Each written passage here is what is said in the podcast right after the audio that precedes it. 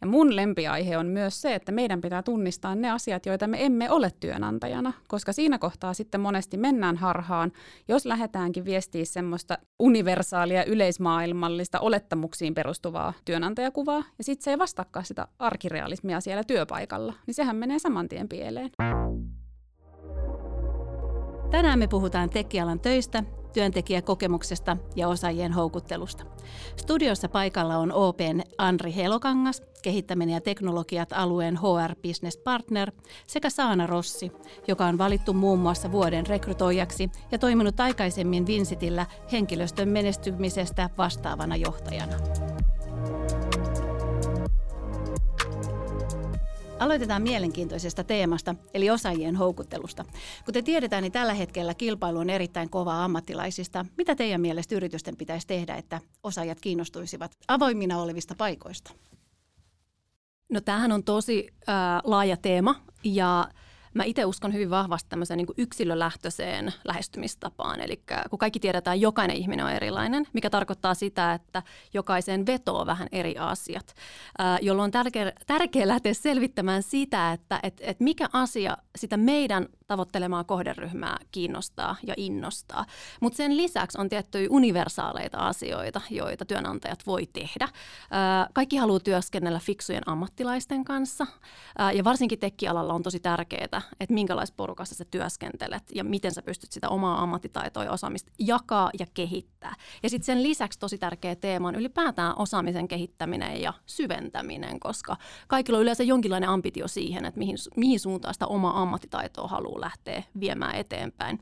Ja ylipäätään yleinen niin kuin ylpeys siitä työnantajastaan on tärkeä. Eli että sä haluat työskennellä sellaiselle organisaatiolle, yritykselle, jonka tekemisistä ja arvopohjasta sä voit aidosti olla ylpeä ja tyytyväinen. Kyllä, ja tähän itse asiassa, jos miettii niin kuin sitä, että nämä, nämä asiat, joita tuossa äsken mainittiin, niin ne niin kuin tulee olla kunnossa, mutta myös sit se, että niistä pitää viestiä realistisesti, oikea-aikaisesti ja totta kai sille oikealle kohderyhmälle.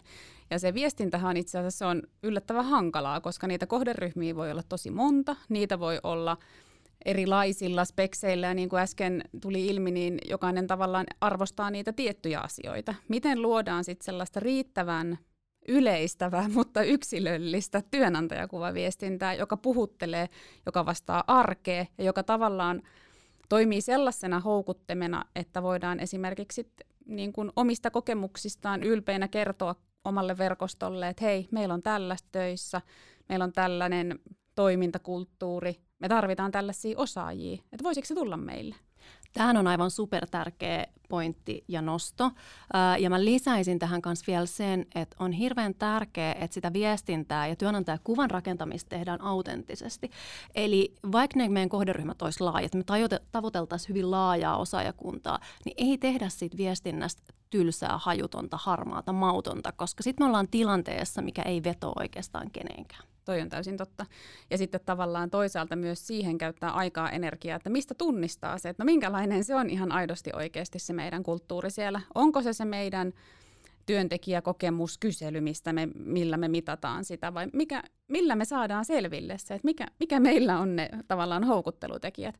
Ja mun lempiaihe on myös se, että meidän pitää tunnistaa ne asiat, joita me emme ole työnantajana, koska siinä kohtaa sitten monesti mennään harhaan, jos lähdetäänkin viestiä semmoista universaalia, yleismaailmallista olettamuksiin perustuvaa työnantajakuvaa, ja sitten se ei vastaakaan sitä arkirealismia siellä työpaikalla, niin sehän menee saman tien pieleen. Tämä on itse asiassa yksi pahimmista sudenkuopista, mitä on olemassa, ja tuohon törmään myös tosi usein, että hirveän herkästi niin työnantaja viestinnässä ää, tavallaan niin kuin halutaan viestiä vähän niin kuin kaikkea. Kyllä. Ei valita niitä kulmia, mm. mitä me ollaan ja myös mitä me ei olla, niin kuin mm. sä sanoit. Ja kun se on tosi tärkeää. Ja, ja kaikki ihmiset tietää, että kukaan työnantaja ei ole täydellinen, jolloin on ihan ok myös sit viestiä niistä tietyistä haasteista mm. ja ongelmista, ongelmista, mitä siellä on, koska se luo autenttisuutta ja uskottavuutta. Kyllä. Ja esimerkiksi meillä finanssitoimialalla, niin meillä on sellainen mä en tiedä saako tätä sanoa haasteeksi, mutta on siis tosiasia, että meillä on tosi vahva sääntely esimerkiksi. Ja siellä on paljon sellaisia asioita, joita olisi tosi kiva tehdä jotenkin tosi rennosti ja tosi jollain lailla silleen niin kuin hypettää niitä, mutta sitten me ei vaan yksinkertaisesti voida. Me voidaan meidän mittapuussa niissä tavallaan raameissa, jotka on meille annettu, kuulostaa ehkä julmalta sanoa annettu, mutta tällä hetkellä se on niin, että miten me saadaan siitä niin hyvä työympäristö ja työpaikka ja se työntekijäkokemus, että ne ihmiset meille tulee ja pysyy meillä. No miten te näette, että pandemia on vaikuttanut työntekijäkokemukseen? No ihan valtavasti.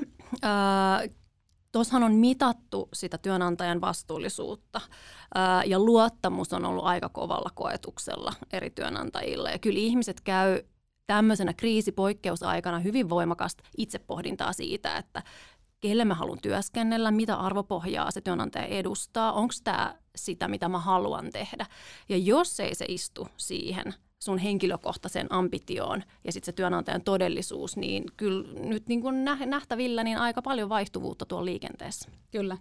Ja toi on itse asiassa myös asia, jos me katsotaan ihan niin kuin pystyn puhumaan tälleen melko subjektiivisesti, mutta dataan perustuen, niin siis sen näkee ihan, jos katsotaan dataa. Niin siellä silloin, kun tuli tämä pandemia vuosi 2020, niin silloin tavallaan se vaihtuvuuskaan ei enää ollut terveellä tasolla, että sitä ei tapahtunut käytännössä ollenkaan, siis siinä vuonna.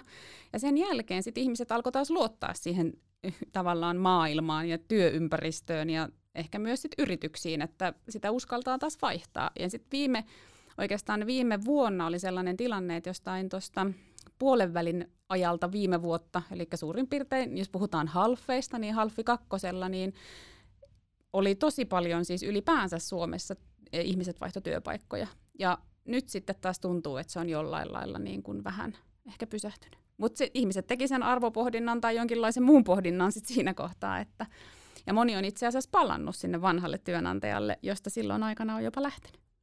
Kyllä, tämä menee molempiin suuntiin ja tämähän antaa myös erinomaisen mahdollisuuden napsia niitä ammattilaisia tuolta markkinoilta, jotka on vaihtohousut jalassa.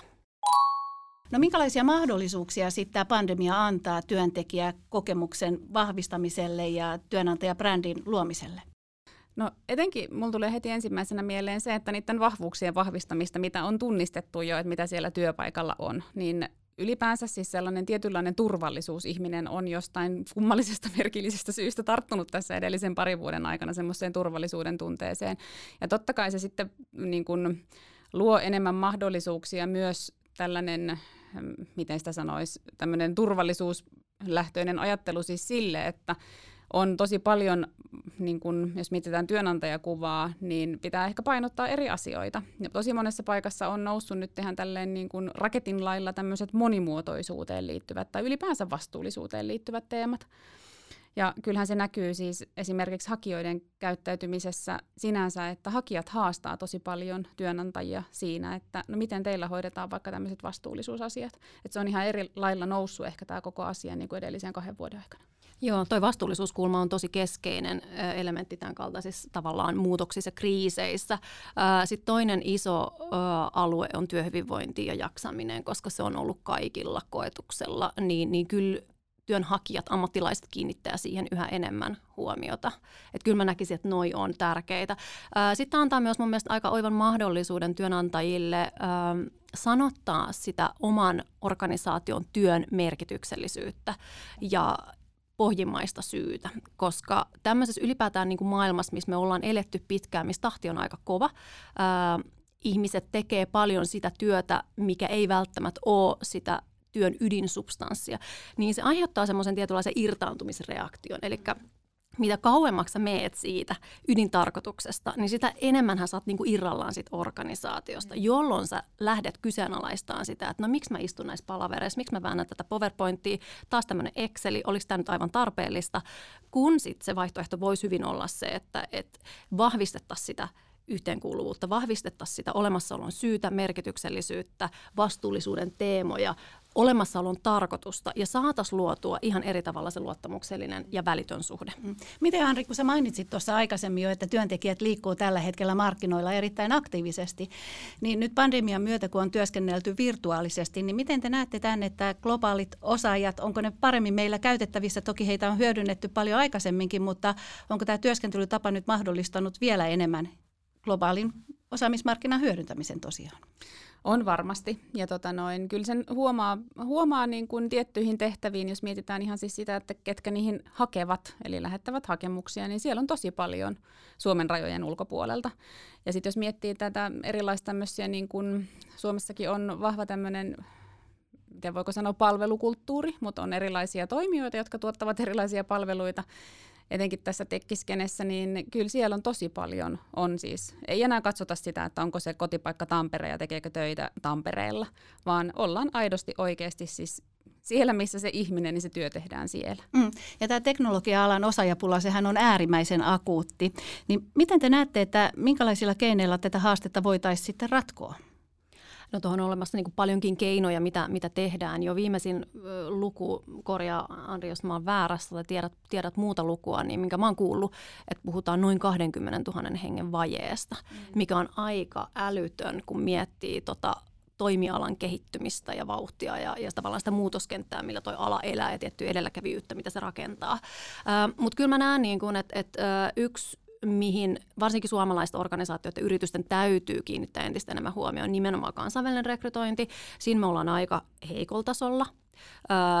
Se, että miten me hyödynnetään eri tavallaan työuran elinkaaressa olevien ammattitaitoa ja osaamista, miten me tuetaan sitä oppimista ja kehittymistä. Mm. Tällä mä hain ennen kaikkea esimerkiksi junioritrainee-ohjelmien rakentamista, nuorempien sisäänajamista – mutta yhtä lailla myös siellä niin kuin senioriteetin toisessa päässä olevien ammattilaisten uudelleen kouluttamista, mm. päivittämistä, jotta me saataisiin aidosti se potentiaalinen työvoima tuolta hyödynnettyä, koska alalla on näin kova osaajavaje. Nämä on nyt ensimmäisiä asioita, mitä mulla tulee mieleen. Ja sitten ylipäätään niin kuin tässä koronan tuomana juuri tämä etätyö, paikka, paikkakunta äh, niin kuin tavallaan irtautuneisuus, niin, niin se on mun mielestä makea elementti, mitä pitäisi. Mä toivon, että se pysyy ja jää, että et sitä päästään hyödyntämään yhä enemmän. Kyllä. Ja tuohon kansainväliseen rekrytointiin vielä, jos palaan sen verran, niin siis siinähän paljon paljon tarvitaan myös sellaista yhteiskunnallista tekemistä. Eli jos me tavallaan yritykset saakin houkuteltua ne osaajat sitten tänne, tänne Suomeen, tai jos se, no siinä kohtaa, että jos se etätyö ei ole mahdollista, niin silloin se työ tehdään tietenkin täällä Suomessa ja monellahan tietenkin perhe. Ja sitten jos mietitään sitä, että sieltä tulee se kokonainen perhe tänne mukaan, niin pitäisi olla semmoisia riittäviä yhteiskunnallisia kotouttamistoimia, ettei ne kaikki ole pelkästään vaan sitten yritysten varassa. On puolisoita, mitkä tulee mukaan, miten, miten heitä tuetaan koto, kotoutumaan tänne näin. Sitten on lapsia, onko päiväkotipaikkoja, onko koulupaikkoja. Että nämä on kaikki tosi isoja teemoja, johon olisi aivan siis niin kuin äärimmäisen tärkeää saada niitä ratkaisuja. Aivan ehdottomasti, ja ei, ei, ei tämä byrokratia täällä ihan helpoimmasta päästä ei. kyllä niin kuin tässä suhteessa ole. Sitten mulla tuli vielä yksi asia mieleen, minkä mä aivan ehdottomasti haluan sanoa, että jos mietitään niin kuin tulevaisuutta ja tulevaisuuden työelämää, niin kyllä mun mielestä jokaisen organisaatio yrityksen täytyy tässä kohtaa lähteä varautumaan siihen, että meidän työelämä on murtumassa. Me tulee olemaan paljon epätyypillisiä työsuhteita. Kyllä. Meidän pitää hyödyntää kevytyrittäjiä, freelancereita mm. aiempaa paremmin, hyödyntää alihankintaa meidän töissä ja tekemisissä ja alkaa johtamaan tavallaan sillä mentaliteetilla ja rakentaa sitä organisaatioa niin, että ei kaikkien tarvitse olla kokopäiväisiä vakituisia työntekijöitä. Mm. Että siellä voi olla niitä pätkästekeviä tai omaa ammattitaitoa suikaleismyyviä henkilöitä, mm. ketä me voidaan hyödyntää. Mm, kyllä, tosi tärkeä nosto. No miten, puhuttiin jo näistä osaamistarpeista, eli yritysten osaamistarpeethan muuttuu erittäin nopeasti juuri teknologioiden kehittyessä ja megatrendit muuttaa maailmaa, väestö ikääntyy ja työmarkkinat polarisoituu ja kaiken lisäksi vielä asiakaskäyttäytyminenkin muuttuu hurjasti. Niin miten ihmeessä sitten työntekijät ja asiantuntijat pysyy, pysyy koko aika niin kuin parhaalla mahdollisella ammattitaidolla mukana tässä kovassa vauhdissa? Siis ihan tällä viikolla ollaan puhuttu näistä paljon näistä asioista, että jos mietitään niin kuin sitä ihmisen osaamista, että hänellä on sitä niin kuin ydinosaamista ja sitten hänellä on tavallaan sitä muuta osaamista kuin sit sitä ydinosaamista. Ja sitten on tällaisia niin kuin yleisosaamisia. Ja tota, no, itse asiassa tänään puhuttiin viimeksi tuolla erässä konklaavissa siitä, että kuinka tärkeää on, jos puhutaan ihan vaikka kehittäjistä, kuinka tärkeää heille on saada osaamista ja ymmärrystä ja oppia siitä puhutaan nyt vaikka liiketoimintaosaamisesta, niin tavallaan siis sieltä niin kuin Saija nosti tuon asiakaskohtaamisen ja kokemuksen tuolla noin, niin ymmärtää sitä loppuasiakasta, lähteä sieltä päin pikemminkin peruuttamaan silleen, että no mitä se mun osaaminen, tai mitä mun pitää osata, jotta minä pystyn rakentamaan tuotetta tai palvelua tai ihan sama mitä sille asiakkaalle. Juuri näin. No miten sitten organisaation oppiminen? Aika laaja käsite, niin miten maturina te näette suomalaisyritysten organisaatio-oppimisen kulttuurin? Tosi hyvä kysymys. Se olisi ihanaa, kun tähän olisi vastaus, mutta, mutta tota, itse oman kokemuksen ja niiden organisaatioiden kanssa, joiden kanssa niin yleisesti työskennellyt, niin se ymmärrys on se, että et ei se ihan hirveän niin kuin pitkällä ole. Mm. Eli että ollaan vähän lapsen kengissä tämän niin kuin oppimiskulman kanssa. Että, et me ollaan kuitenkin aika insinöörislähtöinen kansa ja meillä on semmoinen kovan substanssin mentaliteetti ja, ja me ollaan aika voimakkaasti myös niin kuin pitäydytty siinä mielenmaisemassa, jolloin kun me eletään muuttuvassa markkinatilanteessa, muuttuvassa maailmassa, niin se meidän niin kuin kyky tai oikeastaan niin kuin reak- reaktio tavallaan niin kuin kyky ja aika siihen, että missä kohtaa meidän pitää lähteä ottaa uusia osaamisalueita haltuun, on aika hidas. Ja nyt kun mä mietin esimerkiksi niin kuin organisaatiotasolla ää, niin kuin strategisten osaamisten merkitystä, mm. niin ihan hirveän monessa organisaatiossa en ole törmännyt edes koko käsitteeseen, että puhuttaisiin strategisista osaamista. Eli just siitä, että mihin ja mitä meidän strategia edellyttää, minkälaista kyvykkyyttä ja osaamista, jotta me päästään sinne, minne me halutaan päästä. Kyllä, ja toi on itse asiassa hyvä esimerkki siitä, että luodaan strategioita, mutta sitten kun lähdetään miettimään sitä, että no miten ihmeessä me sinne päästään, niin sitten ollaankin silleen, että no tehdään samoja asioita kuin ollaan tehty tähän saakka, mutta ehkä jollain uudella twistillä. Mutta ei sitä mietitä siitä näkökulmasta välttämättä lainkaan, että no vaatiiko tämä sellaista osaamista, joita meillä ei ole kenelläkään vielä. Tai mistä me saadaan sellaista osaamista. Onko se sitten oman ihmistä ja omien ihmisten kehittämistä vai onko se ulkopuolelta palkkaamista vai onko se palvelun ostoa tai mitä niin kuin erilaisia muotoja osaamisen hankintaa on tosi paljon. Ja sitten taas niiden sellaista niin kuin strategista valintaa, että no mitä, mitä me tehdään itse. No mitä mieltä te olette siitä ajatuksesta, että tulevaisuuden tekeminen olisi vahvasti tällaista moniosaajatiimitekemistä? Ollaan sitten leikkaussalissa tai kehitetään palvelua digitaaliseen kanavaan asiakkaalle? No varmasti vähän alakohtaista ja tehtäväkohtaista, mutta, mutta kyllä mä itse uskon, että tähän suuntaan ollaan yhä enemmän menossa. Ja, ja ylipäätäänkin myös mitä tulee niin kuin rekrytointiin ja, ja henkilöiden tavallaan ammattitaiton kokonaisen tavallaan potentiaalin hyödyntämiseen, niin kyllä mä itse mä haluaisin kovasti nähdä sitä, että, että me hyödynnettäisiin monimuotoisemmin erilaista ammattitaitoja ja osaamista ja myös tiimeissä ennen kaikkea. Kyllä. Ja sitten tavallaan se, että me osattaisiin myös etsiä sitä oppia kautta sitä tavallaan tietotaitoa sieltä meidän verkostosta. Ja sitten lähteä sitä kautta myös kehittämään sitä. Ja tässä yksi, mistä äskenkin jo vähän puhuin, että tavallaan se oman osaamisen kehittäminen. On se sitten sen oman tiimin osaamisen kehittämistä tai vaikka jos ollaan tällaisessa erilaisessa organisaatiotoimintakulttuurissa, niin tavallaan sen työyksikön, kuka sitä työtä tekee, niin sen osaamisen kehittämistä ei ole helppoja juttuja. Mutta sitten taas, kunhan löytyy itselle se paras tapa ja tuottelijan tapa löytää sitä Just näin, niin mä palaan kanssa vielä tuohon, kun sä äsken puhuit tuosta niin osaamisen hankkimisesta ja mm. ostamisesta, mm. niin mä oon aivan vakuuttunut, että sen osuus tulee myös lisääntymään tulevaisuudessa, että ei myöskään lähdetä siitä, että meillä tarvii olla se kaikki osaaminen talossa valmiina, äh, vaan lähdetään eri tavalla tunnistamaan sitä, että no mikä on se meidän ydinosaaminen ja ydinsubstanssi, jota meillä täytyy olla, ja mikä on sitä muuta osaamista, jota meidän kannattaakin hankkia ulkopuolelta. Mm, kyllä. No minkälaista osaamista te sitten näette, että tulevaisuudessa tullaan teknologia-alalla tarvitsemaan? Taas kun se kristallipallo, niin sieltä voisi Mutta äh, mä uskon, että voitte olla täysin eri mieltä, mutta mä uskon, että totta kai tulee tämä tämmöinen niin kuin siis en osaa nimetä, tai siis mulle menisi koko loppupäivä siihen, että nimeäisin näitä erilaisia tavallaan teknisiä kyvykkyyksiä. Mutta sen lisäksi, mihin äsken vähän sivuttiin siitä, että tulee olemaan tällaisia niin kuin, sinänsä niin kuin pehmeitä osaamisia, mutta myös kovia osaamisia. Ja kovilla osaamisilla tarkoitan vaikka liiketoimintaosaamista ja pehmeillä sitten taas vaikka miten toimitaan tiimissä.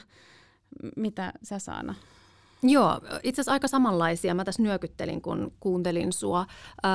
mä olisin myös ehdottomasti nostanut tämän liiketoimintaosaamisen. Sitten sit tietynlainen, niin kun, mä uskon myös siihen, että me mennään, vaikka me tehdään nyt jo paljon projekteja, me mennään mm. yhä enemmän myös siihen maailmaan, eli että niin laajempi projektiosaaminen. Totta. Ja sitten aina kun työskennellään sidosryhmien tai asiakaskentän lähellä, niin ylipäätään tämmöiset asiakaspalvelu, mm. ä, asiakkaan arvo, tavallaan niin kuin tuotto – taidot on aika, aika keskeisiä. Ja yleisesti näihin pehmeisiin taitoihin liittyen vielä, niin kyllä mä näen semmoista tietynlaista niin tunnetaidot myös mm. ja vuorovaikutustaidot niin ylipäätään ja varsinkin teknisellä alalla. Kyllä. kyllä.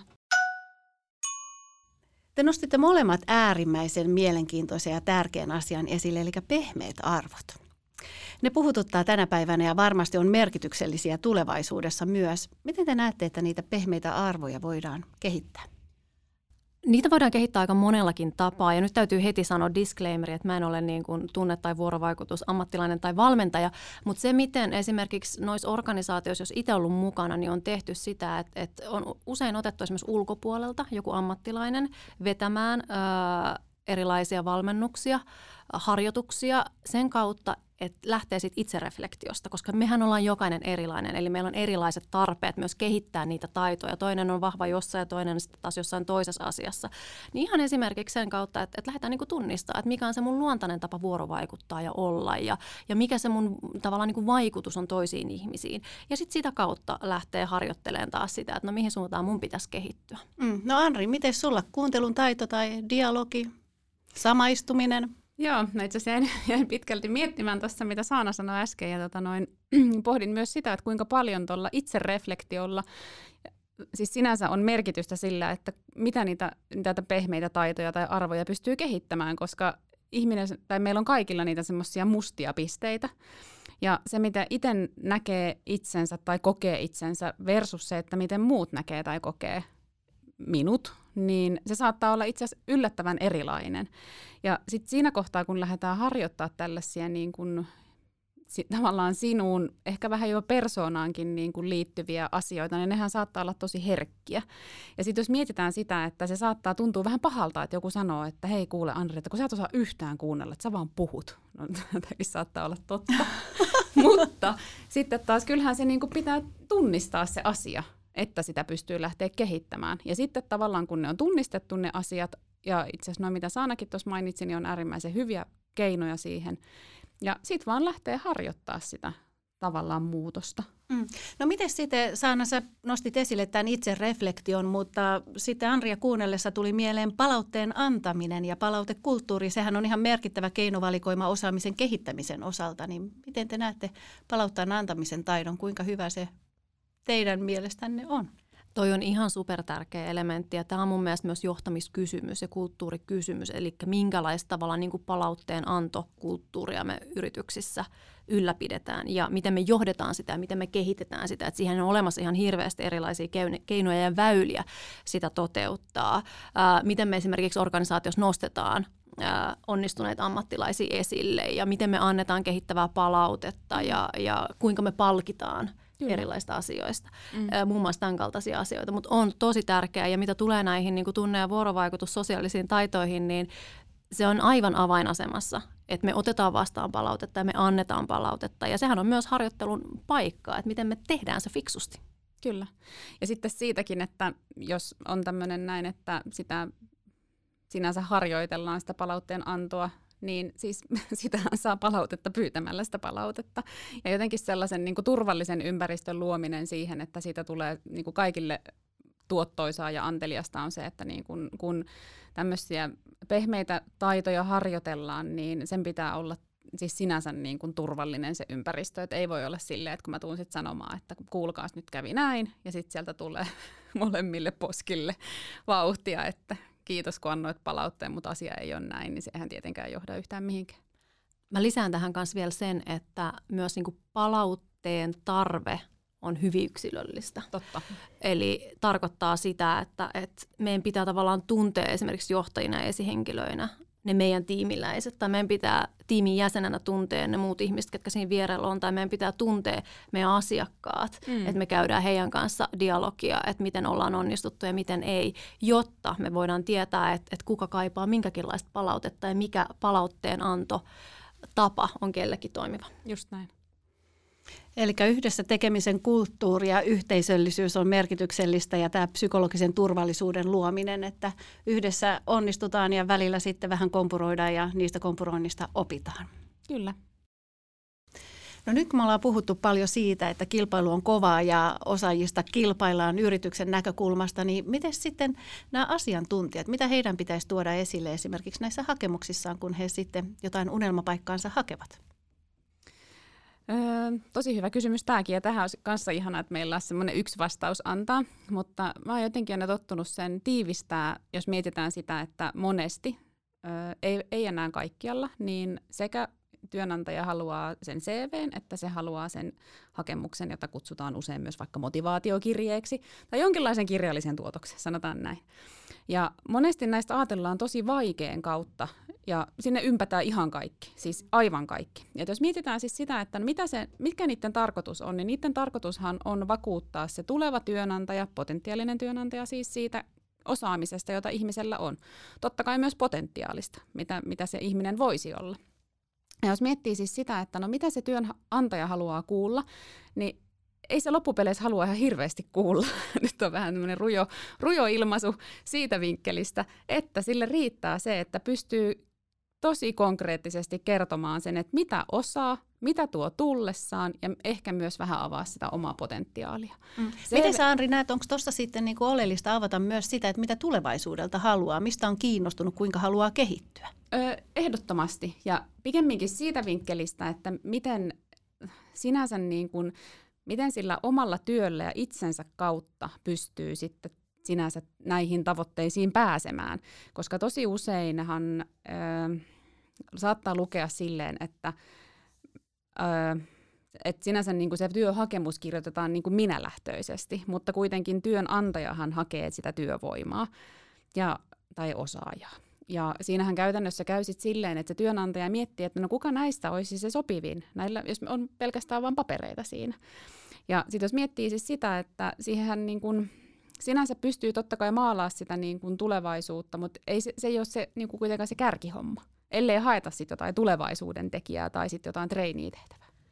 Mä voisin vielä antaa semmoisen henkisen helpotuksen, tai en mä tiedä, onko tämä helpotus vai onko tämä itse asiassa niin kuin, jopa niin kuin haastaa ehkä sitä työnhakua vielä vähän lisää, on se, että jokainen työnantaja, jokainen rekrytoija, jokainen, kuka tekee rekrytointia, on erilainen.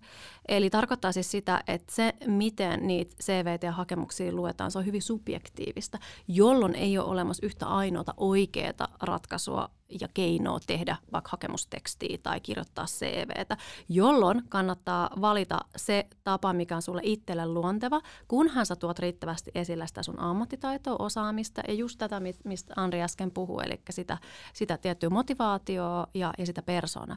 Ja persoonaan liittyen, siinä me ollaan ehkä vähän huonoja niin kuin Suomessa yleisesti kuvaamaan sitä, että millaisia tyyppejä me ollaan. Niin hyvä keino tässä on se, että pyytäkää palautetta. Mm. Kysykää muilta, ketkä on työskennellyt teidän kanssa, kenen kanssa olette opiskellut, ketkä tuntee teidät, millaisia te olette. Koska sieltä voi lähteä nousee aika mielenkiintoisiakin asioita, mitä sä et välttämättä itse ole ensi alkuun huomannut. Kyllä.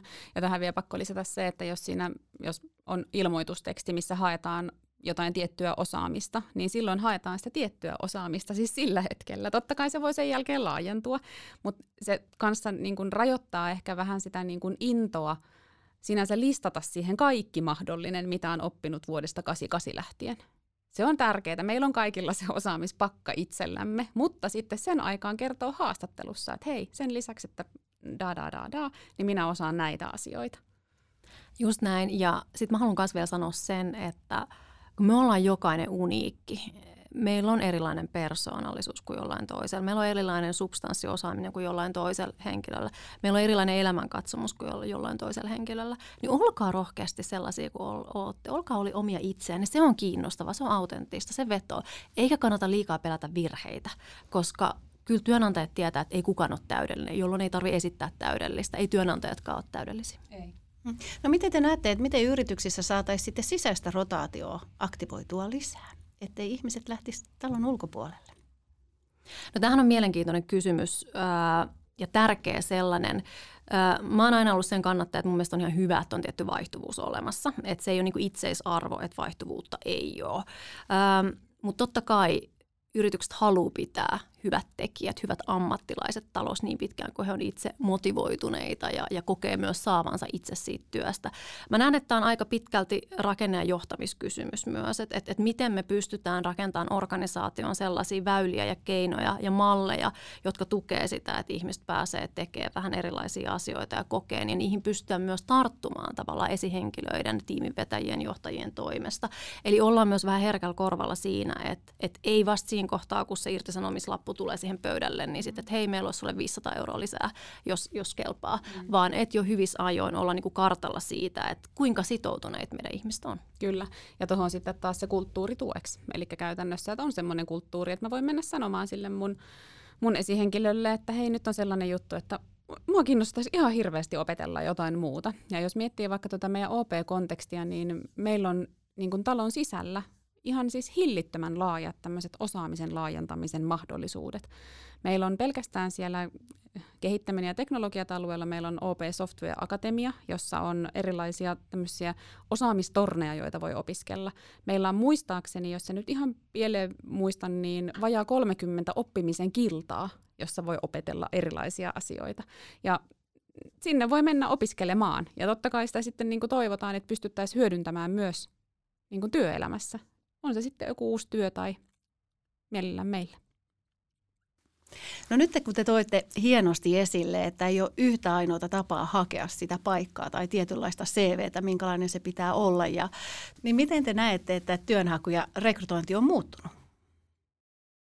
Mä oon työskennellyt rekrytoinnin ja HR parissa nyt kohta 15 vuotta ja siinä aikana jo se on muuttunut tosi paljon. Ja yksi mun ensimmäisistä rekrytointiin liittyvistä työpaikoista oli tämmöis, en viitti sanoa firman nimeä, mutta, mutta tämmöinen vanha teollisuusalan yritys, jonka tehdasnurkan seinässä oli kyltti työhönotto. Ja siitä oli ohjaus ulkoovelle, jossa, jossa sitten ennen vanha HR päällikkö on pitänyt omaa huonettaan ja ottanut jonottavia ihmisiä vastaan.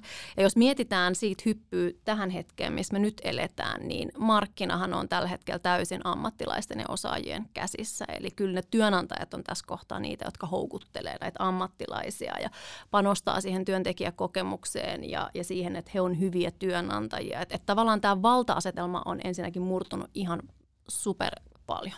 Kyllä. Ja tuossa on tota, tärkeää muistaa myös se, että, että jos miettii siis sitä, että tänä päivänä niin yhä useampi, aivan siis kaikilla, jos nyt puhutaan niin kuin erilaisista siis rooleista, mitä on markkinassa. On ne sitten asiakaspalvelutehtäviä tai sitten jotain huippuasiantuntijoita tai johtajia, niin siis yhä useammassa käytetään siis suorahakua. Eli tarvitaan sellaista suorakontaktointia ja siinä kohtaa, kun lähdetään yritys lähtee suorakontaktoimaan osaajia, että voisiko tulla meille töihin, niin se viestin pitää olla ihan tähtitieteellisen kirkas. Sen pitää yrityksen pystyä kertomaan, että mitä me ollaan, mitä me tarjotaan, mitä me voidaan tehdä, jotta sinun tulevaisuutesi olisi kirkkaampi. Ja sitten se tärkeä, mistä puhuttiin alussakin, että mitä me emme ole.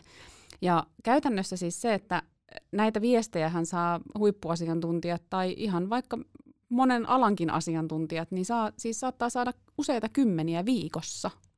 Ja sitten jossain vaiheessa niihinkin kyllästyy. Että sieltä pitää löytyä se semmoinen punainen lanka, miksi juuri sinä, miksi juuri me. Hei Anri, kertoisitko meille vielä tähän loppuun, että minkälaisia määriä meillä OP-ryhmässä on esimerkiksi rekrytoitu viime vuonna?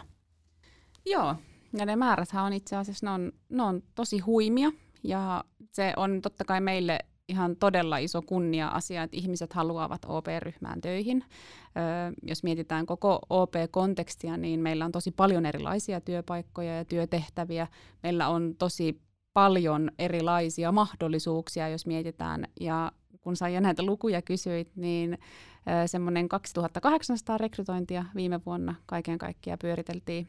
Ja näistä on, on toki osa on erilaisia kesätyö- ja treenitehtäviä, ja kyllähän noi, sinänsä se, että OP-ryhmä nähdään tulevaisuudessakin mielenkiintoisena työnantajana, niin on meille äärimmäisen tärkeää.